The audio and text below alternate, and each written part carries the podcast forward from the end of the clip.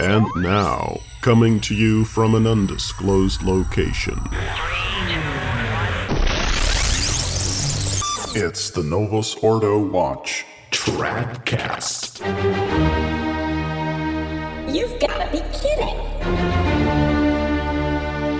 Habemus Papam. You can't make the stuff up.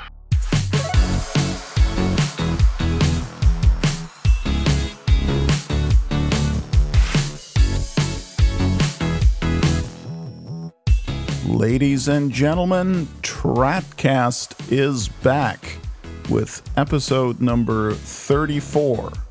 Let that sink in.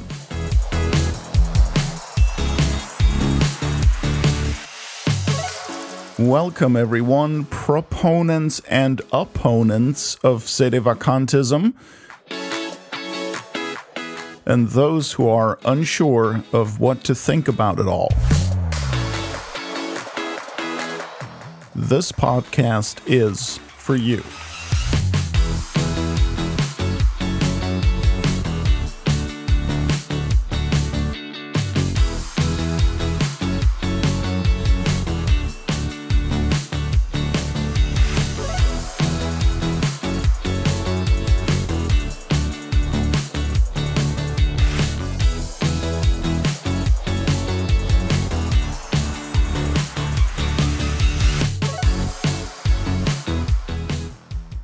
If you've been wondering how things are going in the Vatican II Church with regard to ecumenism, how much all of that journeying has accomplished in the last six decades, let me point you to a news story that just came out on November 18th.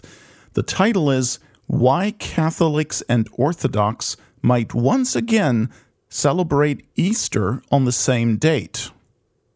When I saw that headline on my screen, it hit me.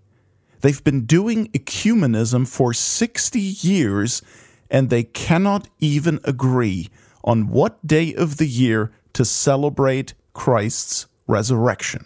But hey, they think that if they dialogue and pray long enough, then eventually they'll come to an agreement on dogma, such as whether the Holy Ghost proceeds from the Father and the Son or from the Father only. In fact, if you've been following this podcast and the Novus Ordo Watch website for a while, you may recall this story from January of 2017 when the head of the Vatican's ecumenical office, the so called Cardinal Kurt Koch, lamented that there was no consensus among the various parties at the ecumenical table regarding even so much as the goal of ecumenism. In other words, they can't even agree on why they're talking to each other. It's insane. In a talk given on January 10th, 2017, at the Theological Faculty of Paderborn, Germany, Koch said that there are about as many ideas about the goal of ecumenism as there are concepts of what the church is or should be. He said, and I quote, each church and ecclesial community has its own specific ideas about what church and church unity mean, and each strives to turn its denomination specific concept into the goal of ecumenism. This means that the lack of agreement about the goal of the ecumenical movement is essentially rooted in the fact that an ecumenical understanding about the nature of the churches and church unity is largely wanting. Unquote. Very, very interesting. But you know what's even more interesting? Even though they all disagree on what the goal of ecumenism is, they all agree on what it is not, namely conversion to the Roman Catholic religion. How ironic. Because that, of course, is the only permissible long term goal that any dialogue with Protestant or Orthodox denominations could have. And yet, the only Orthodox position regarding that is the one rejected by all the ecumenical participants, including the Vatican. In late 1949, the Holy Office under Pope Pius XII issued an instruction on the ecumenical movement that was already blossoming everywhere, and this instruction, issued to the Catholic bishops of the world, made clear that when discussing religious matters with Protestants, quote, the whole and entire Catholic doctrine is to be presented and explained. By no means is it permitted to pass over in silence or to veil in ambiguous terms the Catholic truth regarding the nature and way of justification, the constitution of the Church, the primacy of jurisdiction of the Roman pontiff, and the only true union by the return of the dissidents to the one true Church of Christ. It should be made clear to them that in returning to the Church, they will lose nothing of that good which by the grace of God has hitherto been implanted in them, but that it will rather be supplemented and completed by their return. However, one should not speak of this in such a way that they will imagine that in returning to the church, they are bringing to it something substantial, which it has hitherto lacked. It will be necessary to say these things clearly and openly, first, because it is the truth that they themselves are seeking, and moreover, because outside the truth, no true union can ever be attained. Unquote. So there we have it. The Catholic Church teaches that the only legitimate religious unity that can be had according to the faith taught by Jesus Christ is by all people being Catholics, submitting themselves to the true vicar of Christ and the bishops in communion with him, by adhering to the faith taught by this church, and by participating in the same worship, right? Same Mass and sacraments that are authorized by this church and by persevering in communion with the other members of the church. That's it. And that is the perennial, immutable teaching. It cannot change and it's not negotiable. And yet, that is the one thing that Vatican II ecumenism excludes as a goal. And that goes to show just how diabolical that ecumenism is. It's not about converting souls to the true church. It's about accepting other religions, other denominations, as also somehow part of the true church of the mystical body of Christ. Remember what Vatican II says in the Decree on Ecumenism, Unitatis Redintegratio, number 3. Namely, it says that, quote, all who have been justified by faith in baptism are members of Christ's body and have a right to be called Christian, and so are correctly accepted as brothers by the children of the Catholic Church. Unquote. And so they actually believe in a divided church. They believe that the body of Christ is not one in faith, government, and worship, but is divided. And the task of ecumenism, according to the Novus Ordo understanding, is to heal those divisions and establish what they call full communion with each other. But that is a heretical position because it is a dogma of the Catholic faith that the mystical body of Christ is one and undivided. In the Nicene Creed, we profess, I believe in one holy, Catholic, and Apostolic Church. And in his encyclical letter Mystici Corporis, Pope Pius XII clarifies as follows quote, Actually, only those are to be included as members of the church who have been baptized and profess the true faith and who have not been so unfortunate as to separate themselves from the unity of the body or been excluded by legitimate authority for grave faults committed. For in one spirit, says the apostle, were we all baptized into one body, whether Jews or Gentiles, whether bond or free. As therefore in the true Christian community there is only one body, one Spirit, one Lord, and one baptism, so there can be only one faith. And therefore, if a man refuse to hear the church, let him be considered, so the Lord commands, as a heathen and a publican. It follows that those who are divided in faith or government cannot be living in the unity of such a body, nor can they be living the life of its one divine Spirit. Unquote. That's Pope Pius XII in Mystici Corporis number 22, issued in 1943. Let's remember, too, that in his encyclical Humani Generis of 1950, Pius XII teaches very clearly that, quote, the mystical body of Christ and the Roman Catholic Church are one and the same thing, unquote. I mean, it doesn't get any clearer than that, does it?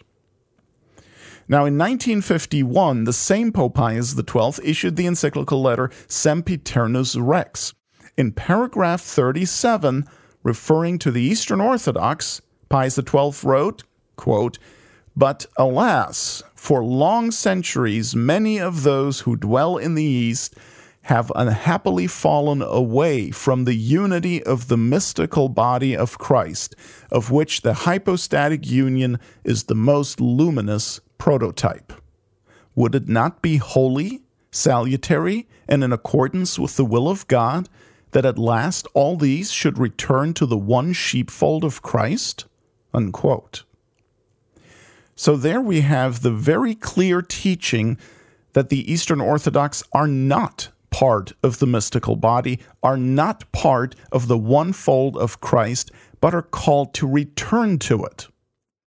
But that is contradicted, as we just saw, by Vatican II, and it is also contradicted more recently by Pope Francis, who said to the Russian Orthodox Patriarch Kirill, quote, We are shepherds of the same holy flock of God, unquote. So the contradictions could not be any more obvious. And this is where logic comes in. Anyone who says that the Vatican II teaching, the teaching of today's modernist Vatican, is correct, must logically say that the teaching of Pope Pius XII and all his predecessors was false. But if Catholic teaching can be wrong for 1900 years, and on such an important and fundamental matter to boot, until the glorious 1960s came along, well, then you cannot say that the Catholic Church is the church founded by Jesus Christ. Because Christ's church, we are told in 1 Timothy 3:15, is the pillar and ground of the truth. In other words, it would not be a solution to say that Vatican II simply corrected what the Catholic Church had gotten wrong for 19 centuries. No, it is Vatican II doctrine that is wrong. And the only way that is possible is if the man who ratified the documents was not, in fact, the true Pope. Because remember that each of the 16 Vatican II documents, including this decree on ecumenism very specifically, was solemnly promulgated by Paul VI as follows and I quote Each and all of these matters, which are set forth in this decree, have been favorably voted on by the fathers of the council. And we, by the apostolic authority given us by Christ and in union with the fathers, approve, decree, and establish them in the Holy Spirit and command that they be promulgated for the glory of God. Unquote. It is impossible that the man who spoke these words was the Roman pontiff. Had he been a true pope, he would have dropped dead before being able to approve this council. And you can look this up for yourself. Check the show notes for the link to the decree Unitatis Redintegratio, where you will find that formula of promulgation included at the end of the text. And for those who are not yet familiar with how this works, everything quoted or mentioned on Tradcast that is of any significance you can find properly documented and linked in the show notes, which you can access by going to tradcast.org and then scrolling down until you see a link to this particular Tradcast episode, which is Tradcast 34. And when you click on that, it will then take you to the full page for that episode, and that will have the notes and links and everything you need right there. Okay, so that's tradcast.org. Scroll down until you see episode Tradcast 34 and then click on that link. Now, we've just said a lot about the mystical body of Christ. And with that, I'd like to segue to something related, something Francis said in early November when he visited the Muslim kingdom of Bahrain. On November 4th, 2022, the false pope met with members of the Muslim Council of Elders.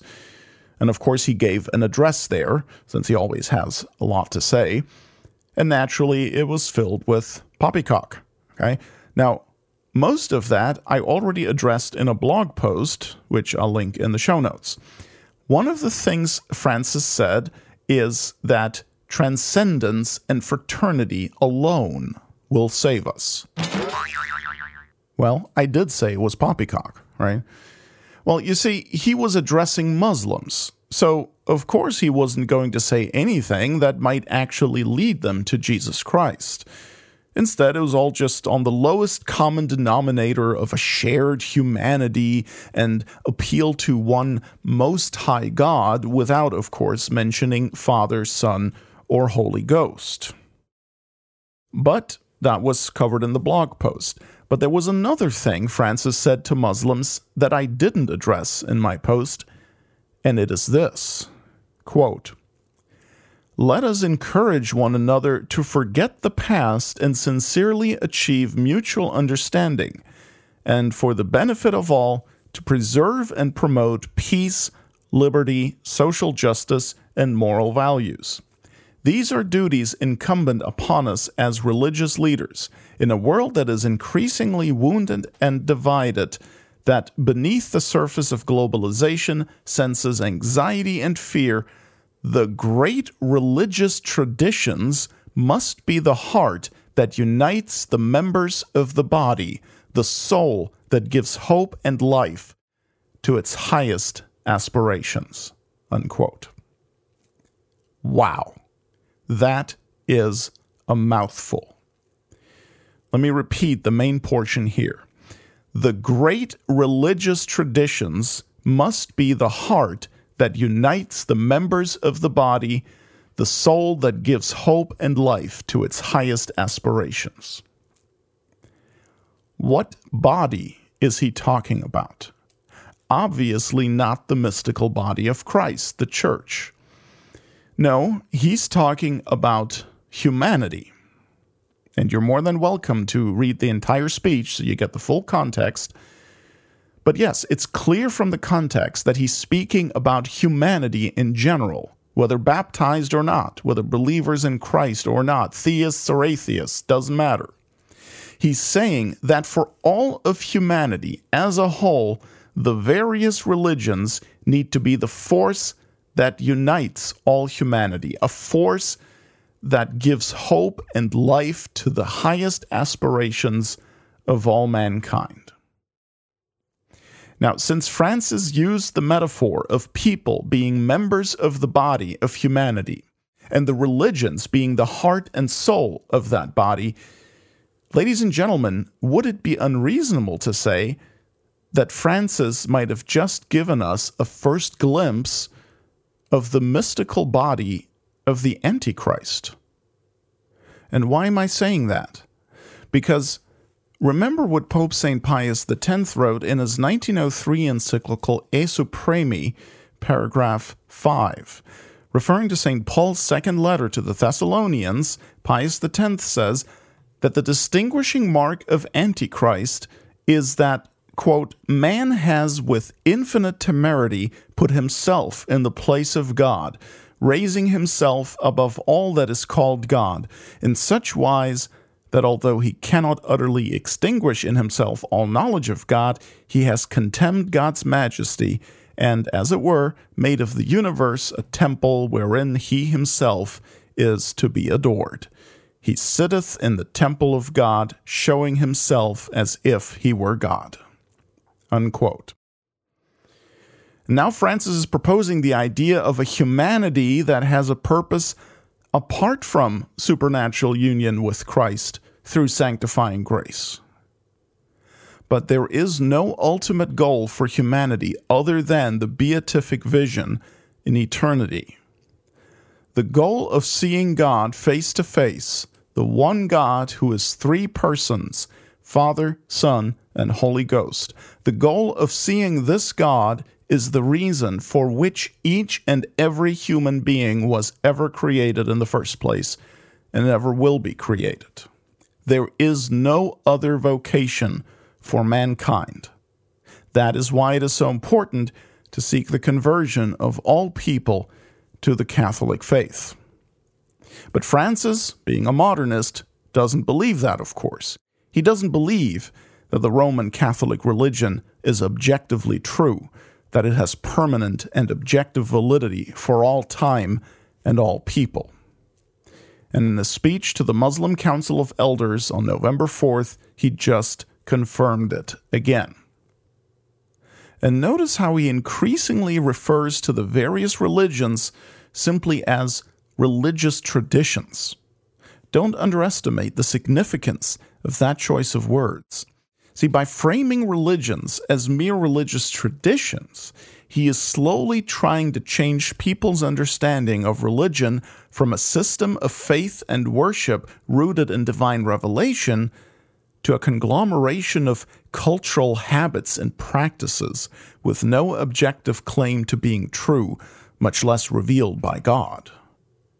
The idea is to make all religion relative and subjective you know, we all have our beliefs, we all have our traditions, our preferences, our opinions, what we grew up with, what gives us strength and, and meaning and identity. And that is exactly how Francis has been acting from the beginning. Recall, for example, that in 2014, when he was addressing refugees, some of whom were Christians, others were Muslims, and he told them that they should find solace and strength in their respective religions. Christians by turning to the Bible, and Muslims by turning to the Quran. Don't believe it? We've got video of it, and I'm including it in the show notes. It was January 19th, 2014, at Sacred Heart Basilica in Rome. Francis said the refugees should have meetings to talk about the terrible hardship they'd encountered that made them leave their homeland. And here are his words verbatim quote, Sharing our experience in carrying that cross to expel the illness within our hearts, which embitters our life, it is important that you do this in your meetings. Those that are Christian with the Bible, and those that are Muslim with the Quran. The faith that your parents instilled in you will always help you move on. Unquote. Folks, there is not one ounce of Catholicism in this man. I don't need to explain that the Quran is not from God. It contains horrible blasphemies against the Holy Trinity and insults against Christians, among other things. But Francis believes that Muslims are just fine as Muslims because Francis is not a Catholic. And so obviously he is not interested in converting people to Catholicism. Why should he? It's not his religion either. Instead, he wants to have people of all religions united under some kind of lowest common denominator, something about transcendence and human fraternity, precisely as he preaches. And he's getting there, slowly, gradually, step by step. He has replaced the Ark of Salvation, the Catholic Church, with the Ark of Fraternity. Yes, he used that term, Ark of Fraternity, in 2019 in Abu Dhabi, and I'm linking it in the show notes. He has replaced the anchor of salvation, which is the supernatural virtue of hope, with fraternity. Yes, he called fraternity the anchor of salvation for humanity back in February of this year during a video message for the International Day of Human Fraternity. He has replaced the gospel with the wisdom of the elders, as he called it, and he's replaced our blessed Lord Jesus Christ with transcendence and fraternity. Here's what he told Muslims on November 4th, 2022. Quote, Amid these tragic scenarios, while the world pursues the illusions of strength, power, and money, we are called to proclaim, with the wisdom of our elders and fathers, that God and neighbor come before all else, that transcendence and fraternity alone will save us. Unquote. We know from the Catholic faith that the way to the goal of our existence is Jesus Christ. He alone is the way, the truth, and the life, and no one comes to the Father except by him, as we read in John 14:6. And we also know that his way is the way of the cross, which he traced out for us. But at the Interreligious Congress in Kazakhstan this past September, Francis proclaimed that man is the way for all religions. We know from our holy faith that what God has revealed is absolutely certain, since God can neither deceive us, nor can he be himself deceived or make a mistake. And so we know that all dogmas of the Catholic faith are more certain than anything else. And yet, in a so called Pope video of January 2016, which focused on the topic of interreligious dialogue and cooperation, Francis denied this when he said of the various religions, quote, Many think differently, feel differently, seeking God or meeting God in different ways. In this crowd, in this range of religions, there is only one certainty we have for all we are all children of God. Unquote. And we could go on and on, but I think you get the picture. The indifferentism, the modernism, the liberalism, it's through the roof. It's a complete repudiation of the Roman Catholic faith. And those of us who might think that this is only a Western phenomenon, that all Catholic orthodoxy is being preserved in the Eastern rites, need to look again. Because although the Eastern rites have preserved their liturgical traditions, as far as I know, they are still in communion with Francis and accept all of the teachings of the new church, from John the 23rd and Vatican II all the way down to Francis's latest contributions to the false Novus Ordo Magisterium. And you can see that demonstrated in a shocking way in remarks made earlier this month by Cardinal Louis Raphael Sako, who is the Chaldean Patriarch of Baghdad, Iraq. Let me quote from an article published by Asia News on November 14th, 2022, which uh, summarizes and quotes bits and pieces from the Patriarch's speech. Here we go. Quote we are all responsible, warns the Chaldean primate, for what happens on our planet and in our country. God, he warns, will not ask whether we are Shia Muslim or Sunni, a Catholic Christian or an Orthodox, but will judge on our concerns and for what we have done for our sisters and brothers. Only this morality, he warns, can truly guarantee peace and security that are the way and the light for eternity. Unquote. This is blatant indifferentism. And to show that, let me quote Pope Gregory XVI from his landmark encyclical Against the Errors of Liberalism, Mirari Vos, published in 1832. Quote, now we consider another abundant source of the evils with which the Church is afflicted at present indifferentism. This perverse opinion is spread on all sides by the fraud of the wicked, who claim that it is possible to obtain the eternal salvation of the soul by the profession of any kind of religion as long as morality is maintained. Surely, in so clear a matter, you will drive this deadly error far from the people committed to your care. With the admonition of the apostle that there is one God, one faith, one baptism, may those fear who contrive the notion that the safe harbor of salvation is open to persons of any religion whatever. They should consider the testimony of Christ himself that those who are not with Christ are against him and that they disperse unhappily who do not gather with him. Therefore, without a doubt, they will perish forever unless they hold the Catholic faith whole and inviolate. Unquote. This again was Pope Gregory XVI from his encyclical Mirari Vos, paragraph 13. Or take the following from Pope Leo XIII quote, Everyone should avoid familiarity or friendship with anyone suspected of belonging to Masonry or to affiliated groups. Know them by their fruits and avoid them.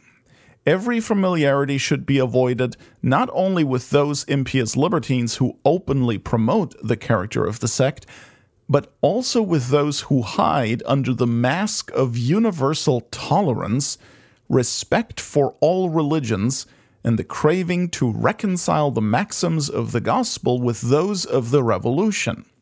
These men seek to reconcile Christ and Belial, the Church of God and the state without God. Unquote. That was Pope Leo XIII from the encyclical Custodi di quella fede, number 15. That was published in 1892. Now, this describes Bergoglio to a T. He preaches universal tolerance and respect for all religions, and he tries to twist the gospel into a promotion of Masonic liberty, equality, fraternity. So you can see just how obvious the departure from the pre Vatican II teaching is. It is clear that we're not merely talking about a change of emphasis or a development of prior teaching, we're talking about a contradiction to the traditional teaching. If the one is true, the other must be false. And now we'll take a quick break and return in a few minutes with more Tradcast.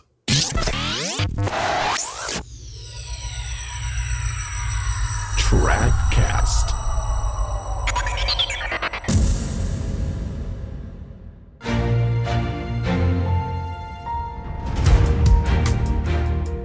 Are you a traditional Catholic homeschooling family looking for a solid curriculum? Or are you just interested in great Catholic books?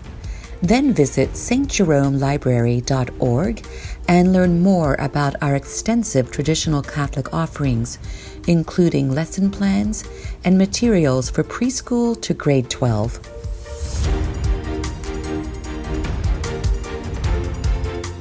Operating since 2018, St. Jerome Library and School is run by a traditional Catholic Sedevacantist family. St. Jerome School uses both classic and original books, including works by our clergy, such as Bishop Donald Sanborn and the late Father Anthony Cekada. Nothing should be compromised when it comes to the faith, especially not our children's education. Visit stjeromelibrary.org. That's S T J E R O M E library.org.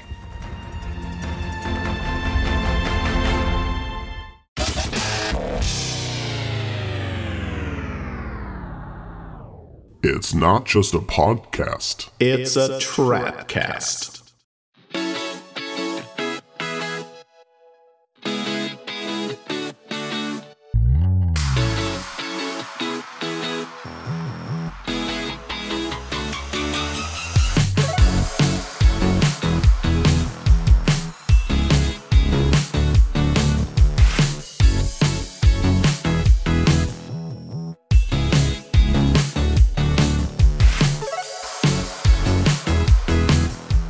Back again with the second segment of the 34th episode of Tradcast Novus Ordo Watch for Your Ears. And by the way, please don't believe the rumors. We said Sedevacantists are not more Catholic than the Pope. We're just more Catholic than the anti Pope.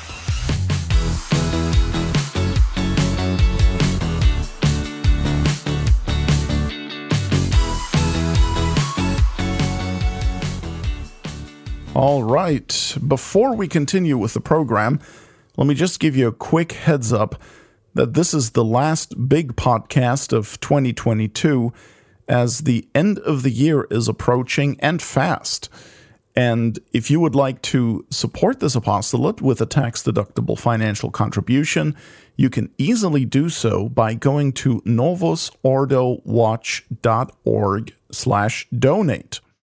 There you will see what options are available, online or offline, to make a donation to keep the nonprofit organization alive that is responsible for this podcast and for the Novus Ordo Watch website. That org is called Interregnum Foundation, and it is thoroughly dependent on the voluntary goodwill offerings of individuals like you. So if you benefit from this content, or if you think other people benefit from it and consider it worth supporting, please consider making a donation at novusordowatch.org slash donate. Okay, enough of that, and now let's get right back into it. On February 11th of this year, yes, I know, many months ago, I saw an article on the official news website of the Society of St. Pius X, the SSPX, and the title was We Must Maintain Tradition and Pass It On. Now, that title made me chuckle because it is so ironic for the Lefebvres to say that, and for several reasons. First, they themselves do not maintain tradition nor pass it on, and I'll say more about that in a minute. And secondly, that it is the job of the Holy See to maintain tradition and pass it on. It is not the job of a self appointed parallel authority rivaling that of the supposed Holy See. Yes, I know the SSPX was originally founded with the approval of the local bishop, but that approval was eventually withdrawn. Right? Archbishop Lefebvre was suspended and eventually declared to have excommunicated himself. Besides, when the SSPX was founded in 1970, it wasn't founded with a stated intent to correct the errors of the Holy See or to function as a stand in that keeps the gates of hell from prevailing while the Holy See goes off the rails and leads the Church into apostasy. Let's recall the words of Pope Pius IX. Addressing his bishops, he says, quote, Now you know well that the most deadly foes of the Catholic religion have always waged a fierce war, but without success, against this chair. He's talking about the chair of St. Peter against this chair. They are by no means ignorant of the fact that religion itself can never totter and fall while this chair remains intact, the chair which rests on the rock which the proud gates of hell cannot overthrow, and in which there is the whole and perfect solidity of the Christian religion. Therefore, because of your special faith in the Church and special piety toward the same chair of Peter, we exhort you to direct your constant efforts so that the faithful people of France may avoid the crafty deceptions and errors of these plotters and develop a more filial affection and obedience to this apostolic see. Be vigilant in act and word, so that the faithful may grow in love for this holy see, venerate it, and accept it with complete obedience. They should execute whatever the see itself teaches, determines, and decrees. Unquote. That's from the 1853 encyclical Inter Multiplices of Pius IX, paragraph 7. And I've quoted this multiple times in the past on this podcast because it needs to be repeated again and again because you're probably not going to get this from the SSPX or similar recognize and resist outfits. It contradicts their position completely because it makes clear that as long as there is a pope reigning, as long as the see remains intact, as Pope Pius says, the Catholic Church cannot be overcome. Similarly, Pope Pius VII, in his encyclical Diu Satis, had written, quote, Men should realize that all attempts to overthrow the house of God are in vain, for this is the church founded on Peter, rock, not merely in name, but in truth. Against this, the gates of hell will not prevail, for it is founded on a rock.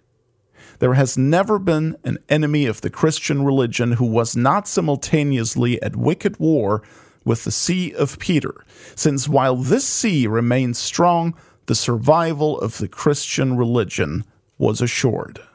Unquote. Again, that's Diu Satis, paragraph 6 of uh, Pope Pius VII. Now, given all this clear, solid teaching, the question, of course, arises well, how come everything fell apart, so to speak, after the death of Pope Pius XII in 1958? And there's only one possible response. The men who appeared to be in charge of the Catholic Church were not, in fact, real popes. And that is quite a claim, isn't it?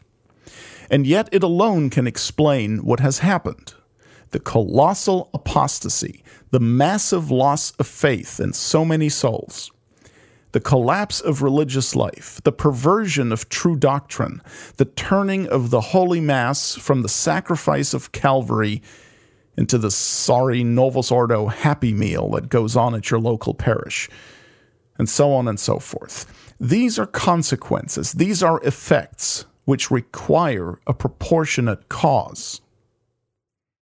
Think about church history for a minute. It's been roughly 2,000 years since our blessed Lord died on the cross, and from there the church came into existence from the sacred wound in his side. And this church began with only a handful of apostles who had been tasked essentially with converting the entire world. Not by force, of course, but by preaching the gospel, baptizing, teaching, ordaining, and so on. These men had to battle the immense Roman Empire on the one hand, which was debauched, idolatrous, and utterly cruel, and on the other hand, the unbelieving Jewish synagogue. And for both the Gentiles and the Jews, the gospel of Jesus Christ, which the apostles began to preach, was considered madness. On Pentecost Sunday, they started with a total of only 11 men. And yet, their mission was successful. Even though the doctrine they were preaching, the Holy Gospel, was not terribly appealing in a worldly sense. I mean, what Roman soldier, for example, would have wanted to hear about having to believe in a crucified Jew who rose from the dead and now gives us his flesh to eat and his blood to drink so that we will have eternal life after death? And that in order to make it to heaven, we have to believe not only in his doctrine, including that of there being one single God who is nevertheless Father, Son, and Holy Ghost, but also that of keeping the Ten Commandments, practicing mortification, and undergoing every sacrifice in order not to lose the state of grace.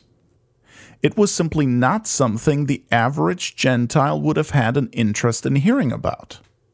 And of course, the same was true for the Jews, whose official leaders, the high priests and the Pharisees and so on, were even persecuting the apostles and telling the other Jews not to join what they thought was this nutty sect. And that's why St. Paul says in 1 Corinthians 1:23, "But we preach Christ crucified, unto the Jews indeed a stumbling block, and unto the Gentiles foolishness." And yet the apostles and their successors were able to carry out exactly what the Lord had commissioned them to do. They were successful. The church spread and grew, and although starting from a tiny seed, became an immense tree, just as our Lord had foretold in Luke 13, verses 18 and 19. To what is the kingdom of God like, and whereunto shall I resemble it? It is like to a grain of mustard seed, which a man took and cast into his garden, and it grew and became a great tree, and the birds of the air lodged in the branches thereof. And so, until the death of Pope Pius XII in 1958, the Church survived in marvelous fashion every persecution, every infiltration, every human weakness and ineptitude, every malice, every heresy, every sin, every oppression, every evil. Clearly, all that is a miracle. It cannot be explained by natural causes alone. The only thing that can sufficiently explain this is the supernatural help of Almighty God. The propagation and endurance of the Catholic Church is a social miracle whose author is God Himself. But then, all of a sudden, it seems like that protection, that divine assistance was withdrawn. So that within a few years, that huge, marvelous, glorious Catholic Church collapsed into a small remnant of those who still adhere to the same doctrine and worship the Church had up until the death of Pius XII, while the rest, following false shepherds, went astray into so many of the very errors that had been condemned by Pius XII and his predecessors. At this point, the institution that calls itself the Catholic Church is unrecognizable when compared to the Catholic Church of Pope Pius XII and before. And by that I mean specifically when you compare the doctrine and worship of the two. Unrecognizable.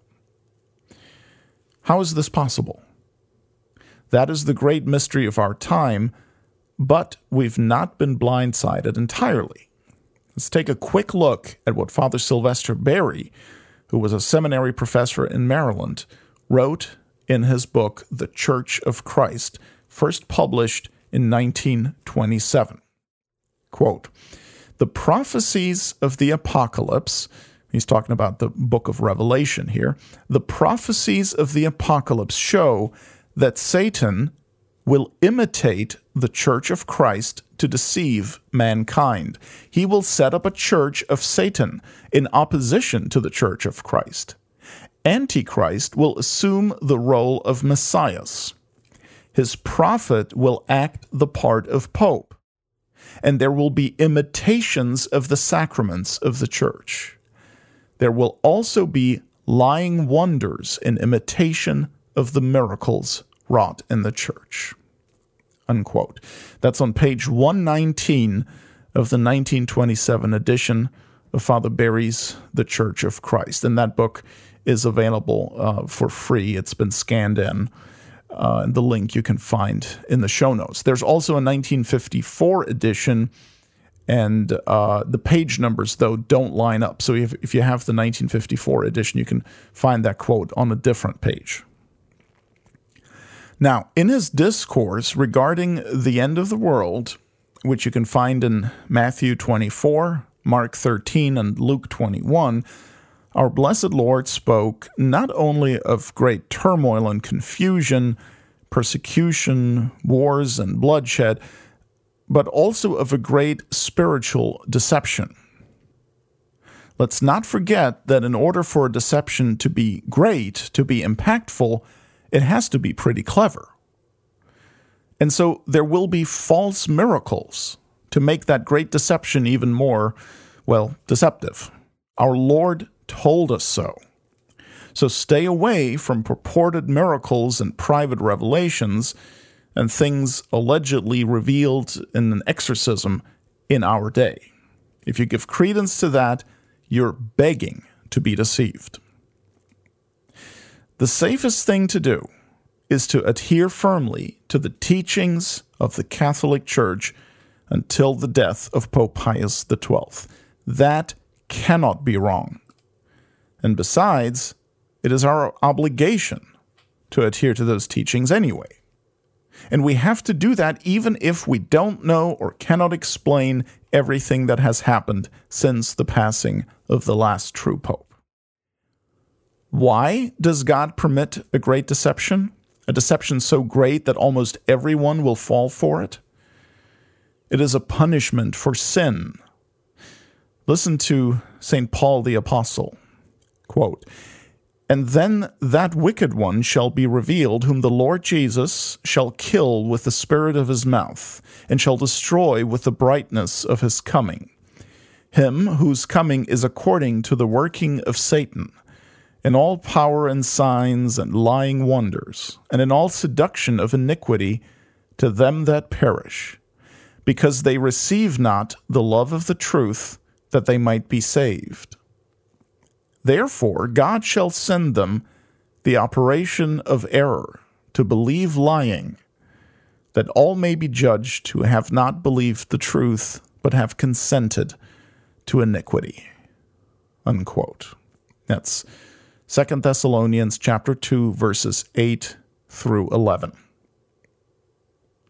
Can anyone doubt that what we have witnessed since the death of Pius XII is precisely this operation of error in action. Now, obviously, on account of everything that has happened, we have great reason to lament. But let's not forget that we have even greater reason to rejoice. Because what we have been witnessing is the fulfillment of prophecy, which confirms the truth of what we believe. We know how all this ends. We know who will win in the end. We just have to make sure we will be among the sheep and not the goats when our Lord comes to judge the living and the dead. And so, just as the Catholic Church is a social miracle which proves her divine foundation, because her growth and triumph would not have been possible without a sufficient cause, which is the supernatural assistance of God, so the collapse of Catholicism after Pius XII, especially after Vatican II, must likewise have a cause that is sufficient to explain it. So, what is it? God has promised, in the words of Pope Pius IX, that the Catholic religion cannot totter and fall while the chair of St. Peter remains intact because this chair rests on the rock of St. Peter, which the gates of hell cannot overthrow, in accordance with the divine promises. Now we know that God, who is all good and all powerful, is always faithful to his word. He cannot lie, he cannot deceive us, and he cannot make a mistake. He does not go back on his promises for the papacy. And yet, we see an apostasy unfolding after the death of Pius XII. Not right away, but gradually, and it begins with John 23rd. But God has assured his assistance to even the most inept of Roman pontiffs so that the church will never go astray. Yes, popes can make bad decisions, and bad decisions can have terrible and harmful consequences even for the church. But popes cannot, whether deliberately or by accident, popes cannot turn the church away from her divine mission. Listen up, Eric Sammons. Nor can they make the church lead souls to hell instead of heaven.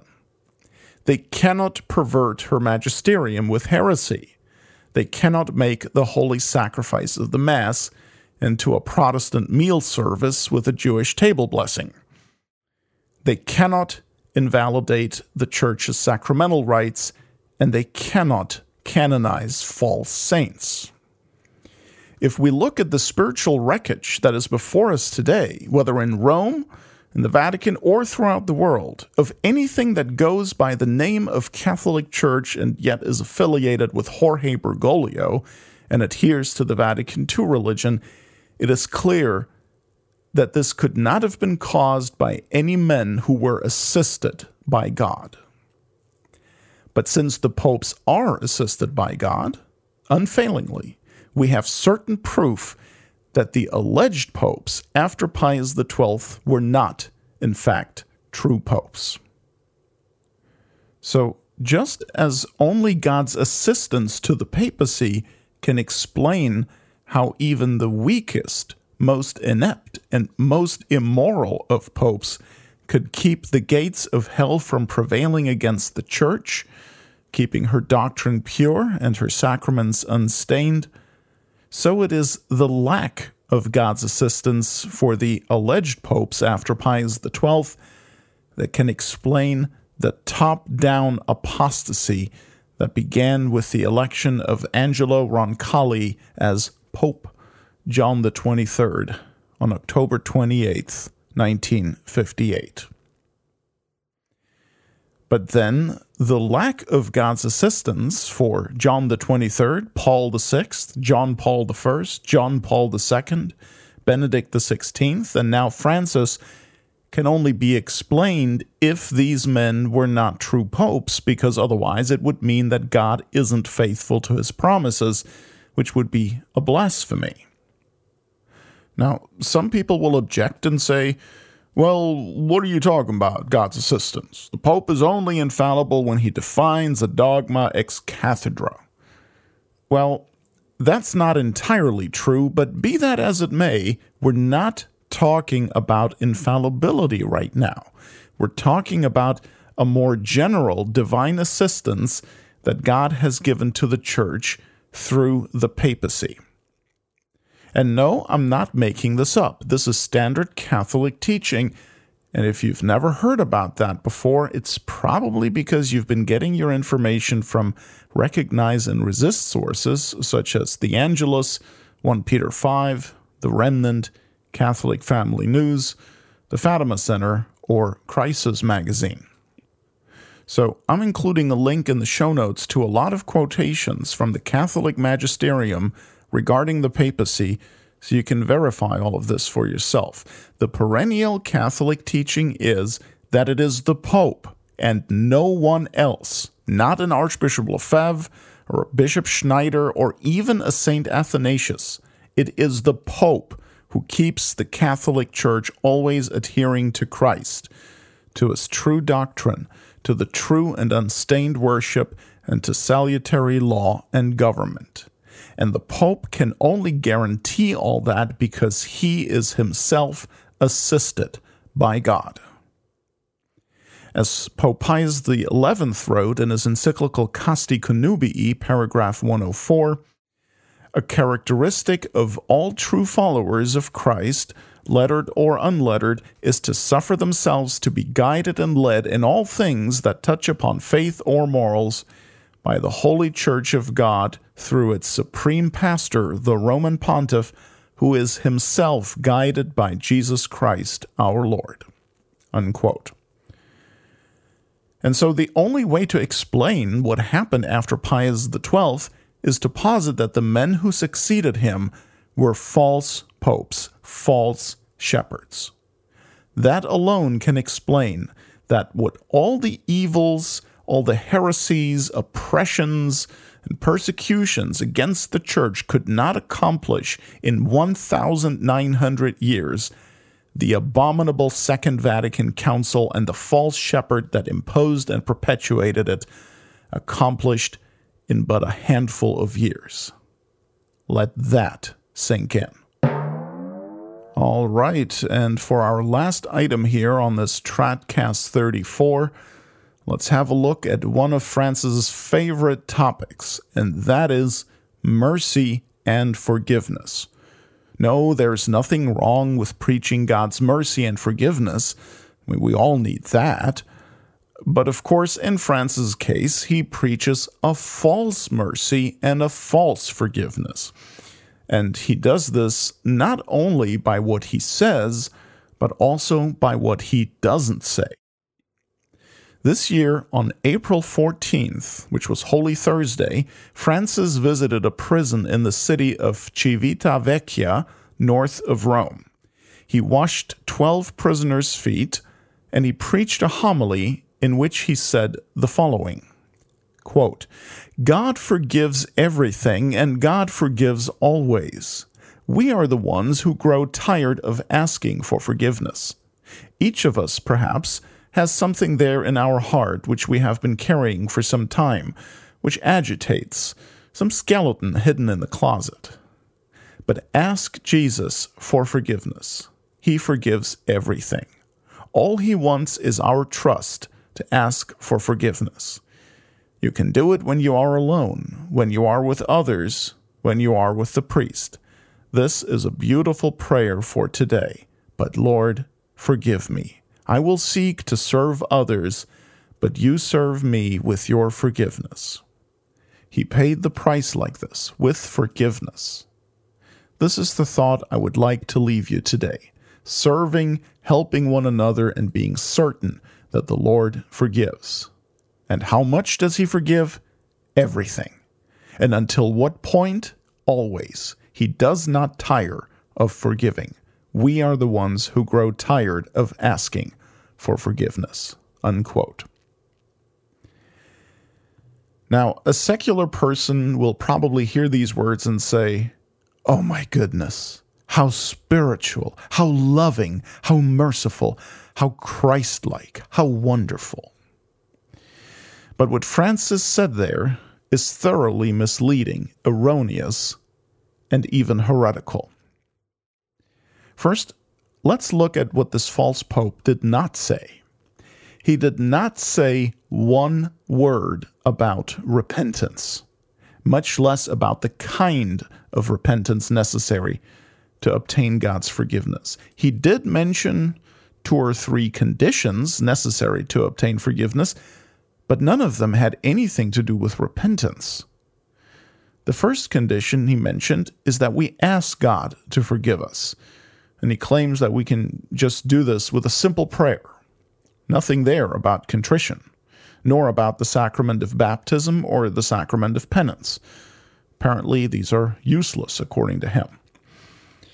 And the second condition he mentions, kind of, is having the certainty of being forgiven, having trust in God's forgiveness, which sort of goes along with asking for forgiveness.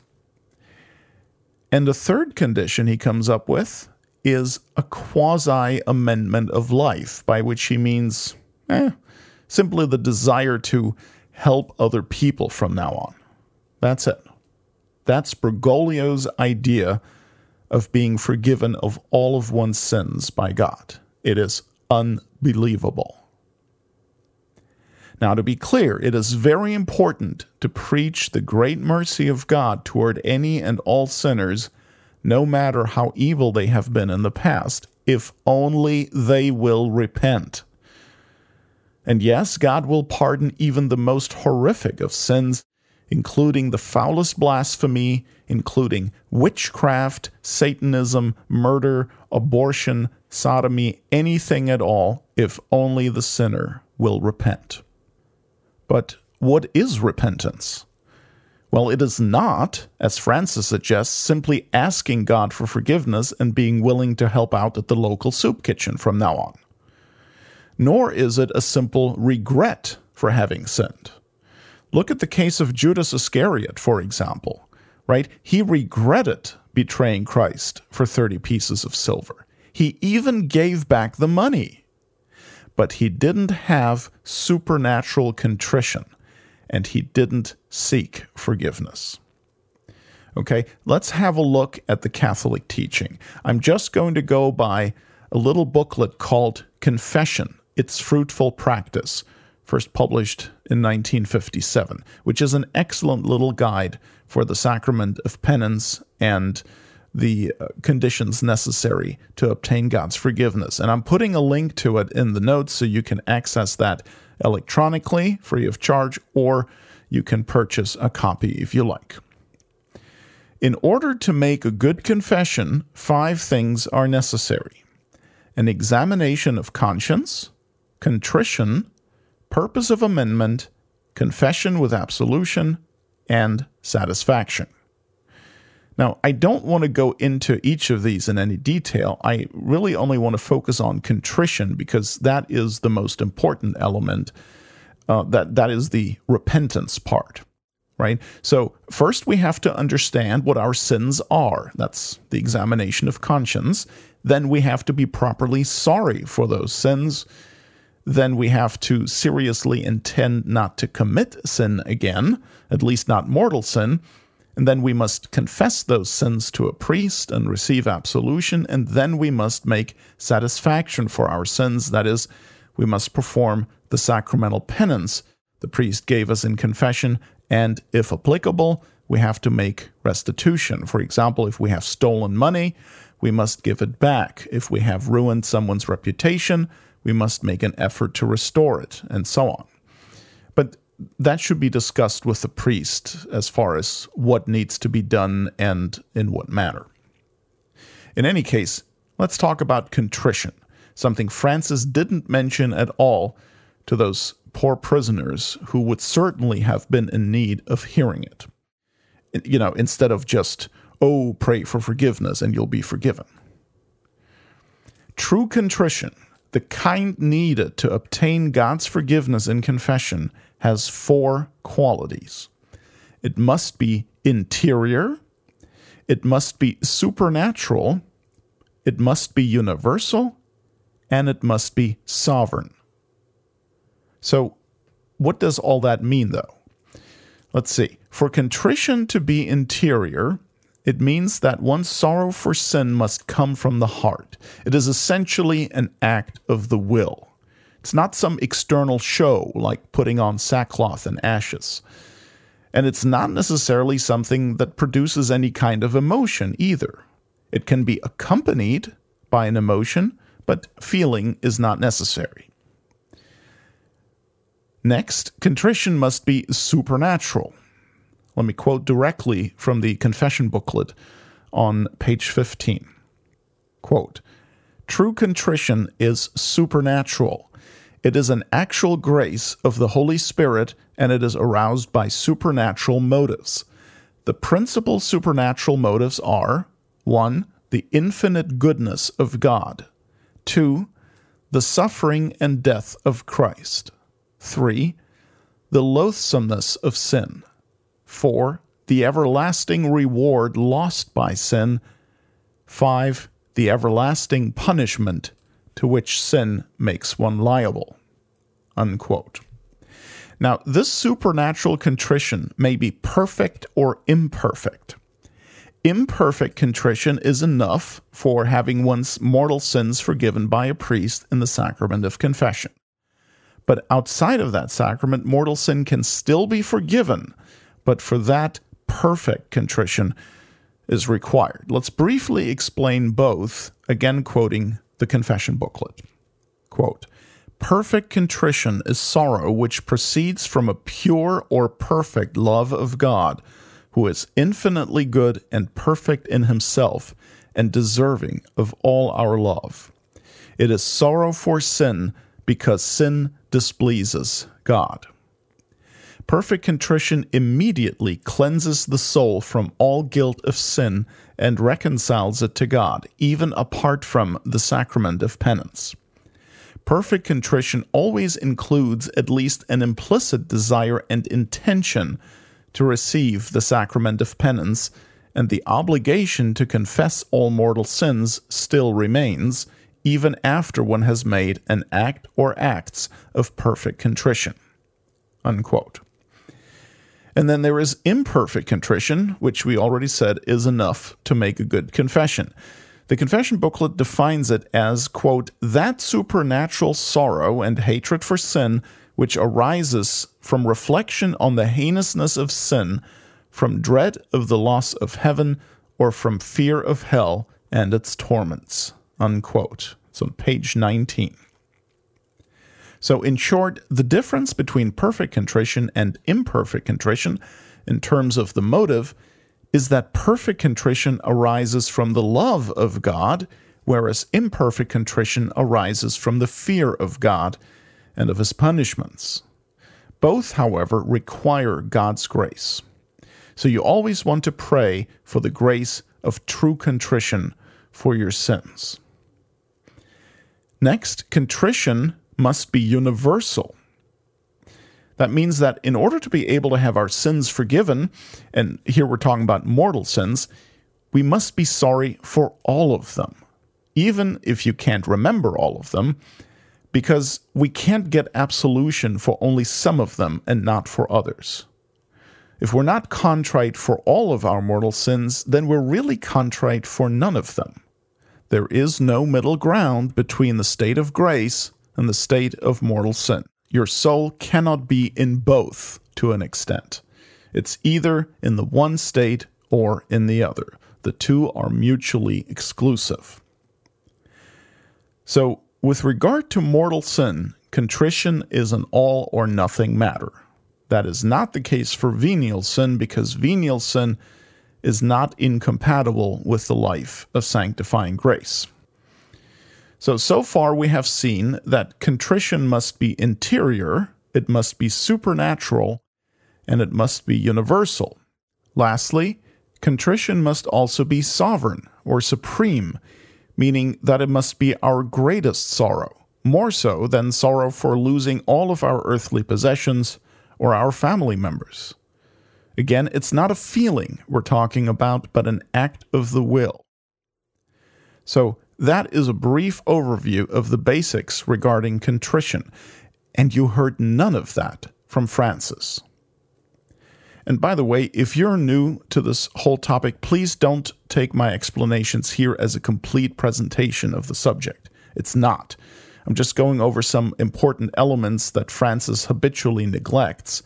And my goal here is just to show the stark contrast between the actual Catholic teaching and the Bergoglian blather about how you just need to ask God to forgive you and you trust Him and you're forgiven.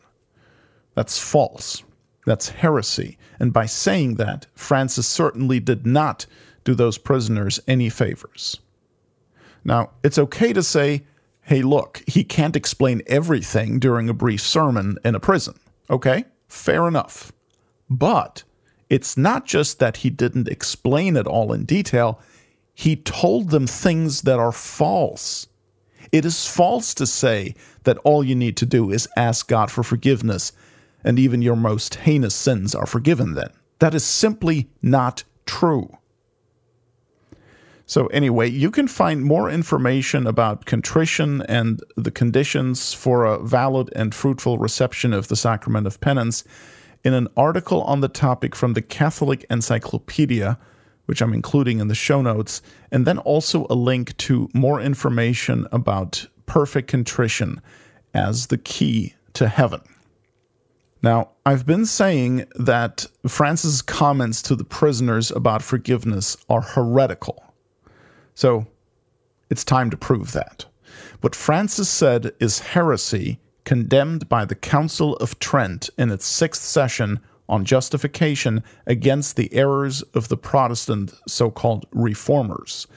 Listen to this Canon 1. If anyone shall say that man can be justified before God by his own works, which are done either by his own natural powers or through the teaching of the law, and without divine grace through Christ Jesus, let him be anathema. Canon 12. If anyone shall say that justifying faith is nothing else than confidence in the divine mercy which remits sins for Christ's sake, or that it is this confidence alone by which we are justified, let him be anathema. And Canon 13 If anyone shall say that it is necessary for every man, in order to obtain the remission of sins, to believe for certain and without any hesitation due to his own weakness and indisposition that his sins are forgiven him, let him be anathema. Now, there are probably a few more canons that will be applicable to what Francis said, but I think these three will be enough to make the point. You can find these in Denzinger beginning at number 811. And it's not like Bergoglio doesn't know he's preaching Lutheranism, right? Protestantism. Because remember, on his return flight to Rome from Armenia in 2016, Francis said that with regard to justification, Martin Luther, quote, did not err, unquote. Find it in the show notes if you don't believe me. So it's clear that Francis is preaching Lutheranism, Protestantism, and he's doing so boldly and with pertinacity.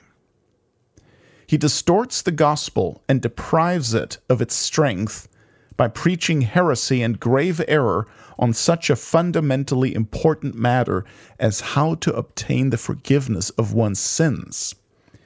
And he's doing that by what he says, by what he does not say, and by placing excessive emphasis on forgiveness and mercy while at the same time de emphasizing God's justice and the consequences of sin, especially the eternal consequences.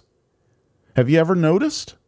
Bergoglio practically never mentions God's justice or his punishment of sin, except when he can use it to advance his political agenda. Then he suddenly remembers there are, you know, things like moral obligations and that God judges us at the end of our lives for how we've treated others. And you know, it would be bad enough if Francis spread this false mercy doctrine in his sermons but no, he also instructs his own Novus Ordo priests who hear confessions never to refuse absolution to anyone, which is an outrage and a sacrilege. I'm linking an article from the Daily Compass on that, dated November 15th. The priest has an obligation to ensure, as far as he reasonably can, that the penitent has sufficient sorrow for sin and that the absolution will be valid. If a priest were to absolve a penitent who confesses his sins but isn't really sorry for them, or tries to hide some mortal sins, the absolution would be invalid and a sacrilege. This goes to show that Francis' false mercy doctrine is not an accident, an unfortunate choice of words or something. It's got real method behind it. It seeks to destroy very deliberately the true Catholic understanding of sin and forgiveness and God's mercy. And the long term effect of this will be, of course, that people are encouraged in their sins. Oh, God never tires of forgiving, don't you worry. Right? Or they come to confession half heartedly, without real contrition and purpose of amendment and then they receive an invalid and sacrilegious absolution. Now, true, most Novus Ordo priests aren't even validly ordained, so it's going to be invalid anyway, but that's not the point now. And so, what Francis will have accomplished in the end with his false mercy doctrine is that he will have encouraged people to sin more, to not take sin all that seriously, and to presume on God's mercy people will have no understanding of what is required for true repentance, and they will be deceived by invalid absolutions in confession. All the while, he looks incredibly holy and merciful in the process. Pope Francis, Jorge Bergoglio, is an anti Catholic charlatan, a deceiver, a false prophet, a fake pope, and a spiritual criminal of the worst sort. And you know why he can do so much damage? Why he can successfully deceive so many? Because people recognize him as the Pope of the Catholic Church. Take that recognition away from him, and there's nothing left but Jorge the Apostate. And now we have come to the end of Tradcast 34. Hope it was of benefit to you. Don't forget to check the show notes at tradcast.org. Thank you for listening, and tune in again next time. God bless you.